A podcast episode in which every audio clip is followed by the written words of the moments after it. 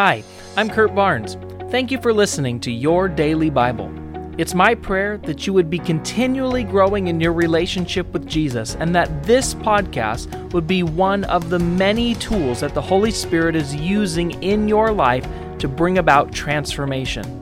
Don't forget to press the subscribe button and remember you can hear our full length sermons at scf.tv.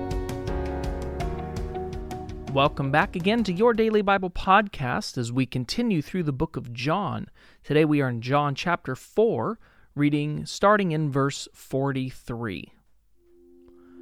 At the end of two days, Jesus went on to Galilee. Okay, so as we start here, remember, Jesus has just been in Samaria. He's just spoken with the woman at the well, and he's just had two days where he has taught this village of Samaritans who have actually come to faith in Jesus. And now he travels back home to Galilee.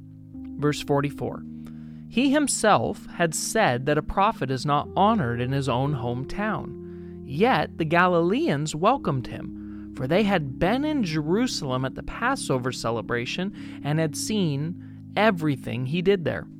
Okay, so the saying, the prophet is not welcome in his own hometown, it's because if you think about this, these people would have seen Jesus grew up. They would have known Mary, they would have known Joseph, they would have known Jesus' brothers, and suddenly Jesus, at age 30, is now has this ministry that he's begun, saying, teaching, healing. And so you can see how people who grew up with them would struggle with this. In fact, we know that his own brothers struggled with this. Yet now Jesus is beginning to be welcomed. Why? Well, it says they were at the Passover. They saw the miracles Jesus had done, and now they want to see more miracles. Verse 46 As he traveled through Galilee, he came to Cana. Now remember, that's where he began his ministry. It says, where he had turned the water into wine. There was a government official in nearby Capernaum whose son was very sick. When he heard that Jesus had come from Judah to Galilee, he went and begged Jesus to come to Capernaum to heal his son who was about to die. So, obviously, at this point in Jesus' ministry, people have gotten the word, especially near his hometown, that Jesus is a miracle worker, that he's a healer. I think it's interesting. This particular person is identified to us as a government official. That means he's somebody that worked in the Roman government. And he has a son that's about to die. Verse 48 Jesus asked, Will you never believe in me unless you see miraculous signs and wonders? Verse 49 The official pleaded, Lord, please come now before my little boy dies. Now, I want you to see something amazing that just took place. This is a government official who is actually Lord over Jesus in the sense that he is, is the Roman uh, representative of the government who's in charge, and he calls Jesus Lord. Lord, Master. He puts himself under the authority of Jesus. Verse 15 50. Then Jesus told him, Go back home. Your son will live. And the man believed what Jesus said and started home. Now, to me, this is absolutely incredible. This government official comes to Jesus, declares that he is Lord, then places his faith in Jesus' word, and returns back home. The, the long walk home in faith, believing that what Jesus had said would come true. Verse 51 while the man was on his way, some of his servants met him with the news that his son was alive and well. He asked them when the boy had begun to get better, and they replied, Yesterday afternoon, at one o'clock, his fever suddenly disappeared. Then the father realized that was the very time Jesus had told him, Your son will live. And he and his entire household believed in Jesus. Now, this is a wonderful story and it shows us a very important reality for us.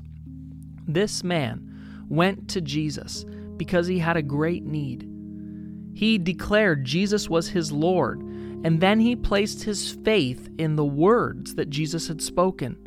He put his faith in Jesus. And what impact did that faith have? Well, through the word that Jesus spoke and the faith of this man, his son was healed. And then his faith had another result that I think is often lost in this story. His faith in Jesus ended up turning into the faith of his family.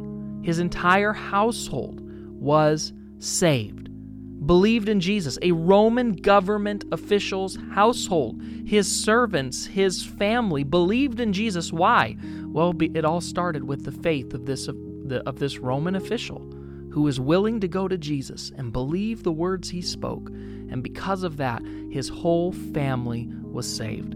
Verse 54 This was the second miraculous sign Jesus did in Galilee after coming from Judah. So I really want to encourage you as we finish this today faith. Faith is absolutely essential in our life, and faith produces results. If you have faith in Jesus Christ and the words that He has spoken, that faith can heal, that faith can save, that faith can see whole households come to believe in Jesus. So I want to encourage you draw near to Jesus, believe His word Believe the work of His Spirit inside of you in your life today and have faith that He wants to save your entire household. Let's pray. Jesus, thank you that you're a healer. Thank you that your word is powerful. Thank you that you are still saving, still healing, still drawing families and people to you. And I pray today that we would be a people of faith who trust you, who believe you, who do the things that you tell us to do and walk in your commands with faith, because in that place we will see you move mountains. I pray this in Jesus' name. Amen.